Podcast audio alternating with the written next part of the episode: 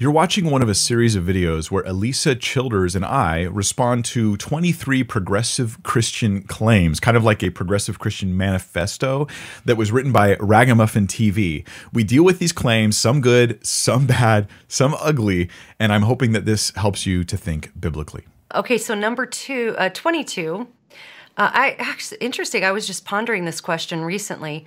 Uh, if sin means miss the mark, and what he's referring to is the Greek word uh, hamartia, which is one of the words that the Bible uses in Greek to describe sin, which does mean miss the mark.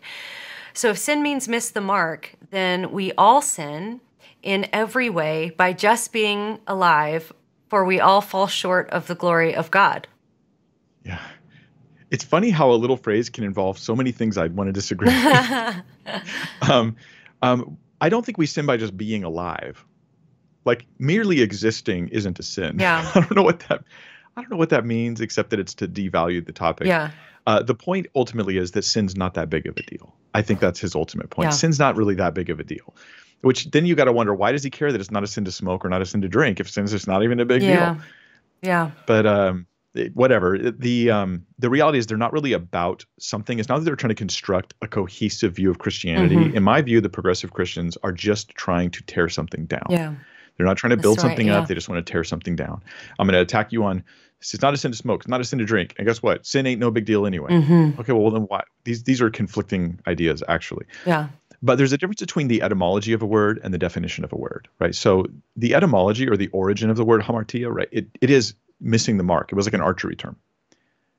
But etymology, the more you study Greek or any language, the more you realize etymology is like actually not very important. Mm. And first year Greek students or Christians who have a little bit of Greek, they tend to be flipping through Strongs and yeah, going yeah. to the root word of the root word of the root word. And I just want to say this is like a really bad idea. Like we should just read usage, not roots. Mm-hmm. Usage, not roots. So the usage of the word hamartia, it has meanings according to BDAG, which is a, a standard lexicon meanings ranging from involuntary mistakes or errors to serious offenses against a deity.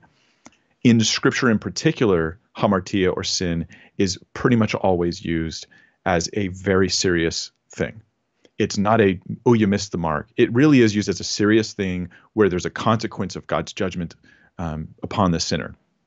So when they say we all fall short of the glory of God in this in this thing, they act like that means, hey, we all do it. It's kind of like if if, if I if I caught you shoplifting and you were like, "Come on, Mike, everybody's done it."